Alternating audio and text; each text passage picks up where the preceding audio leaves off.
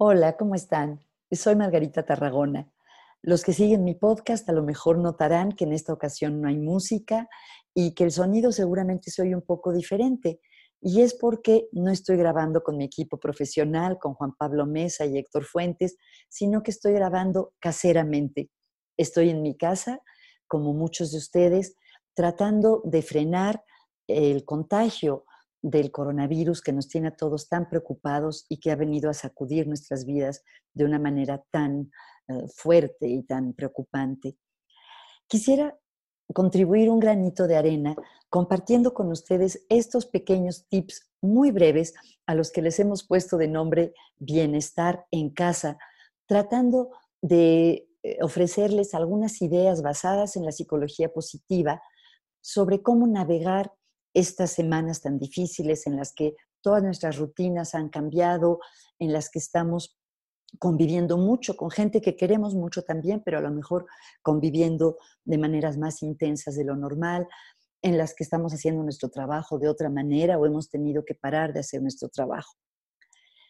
Creo que nos puede servir pensar en los elementos que la investigación indica que más contribuyen a que las personas estemos bien.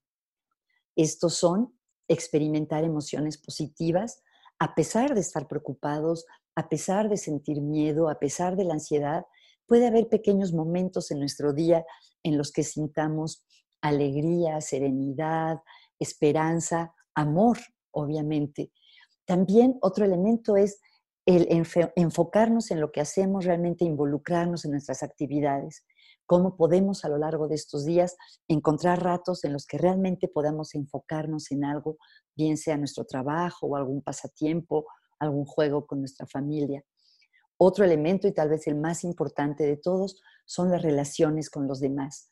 ¿Qué podemos hacer para tener relaciones que fluyan bien, con facilidad con las personas con las que estamos encerradas ¿Y qué podemos hacer para mantener las relaciones con aquellas personas que no podemos ver, pero con quienes tenemos una conexión emocional importante?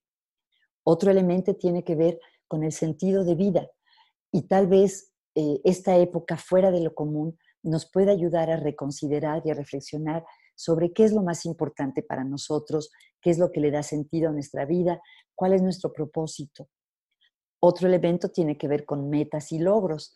Yo creo que Tal vez no es el mejor momento para ponernos metas muy ambiciosas, pero quién sabe, a lo mejor estos días o semanas de encierro nos pueden servir para hacer algo que desde hace tiempo queremos hacer y no hemos podido, acabar una tesis, escribir un libro, eh, limpiar los papeles de nuestro escritorio.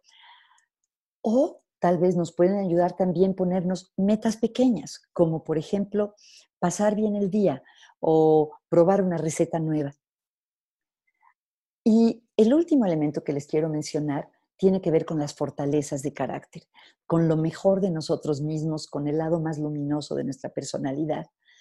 Y en estas épocas difíciles, más que nunca, es importante que usemos nuestras fortalezas y que valoremos las fortalezas de las personas que nos rodean. Entonces, si ustedes están dispuestos, cada día les mandaré un tip muy cortito para cultivar alguna de estas áreas y mantener lo más que se pueda nuestro bienestar en casa.